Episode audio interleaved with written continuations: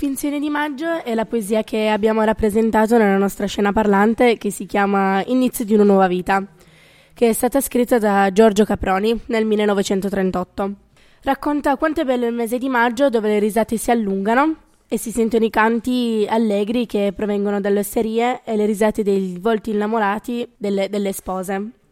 La, abbiamo rappresentato nella nostra scena parlante la, la, luna, che è la consapevolezza di essere cresciuti, e um, i volti delle spose che ridono, che rappresentano la, la, spensieratezza delle feste.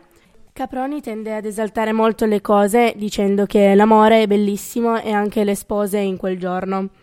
Um, abbiamo rappresentato il cielo azzurro per parlare della serenità e della tranquillità e della sensazione di calore che sentiamo nel nostro corpo.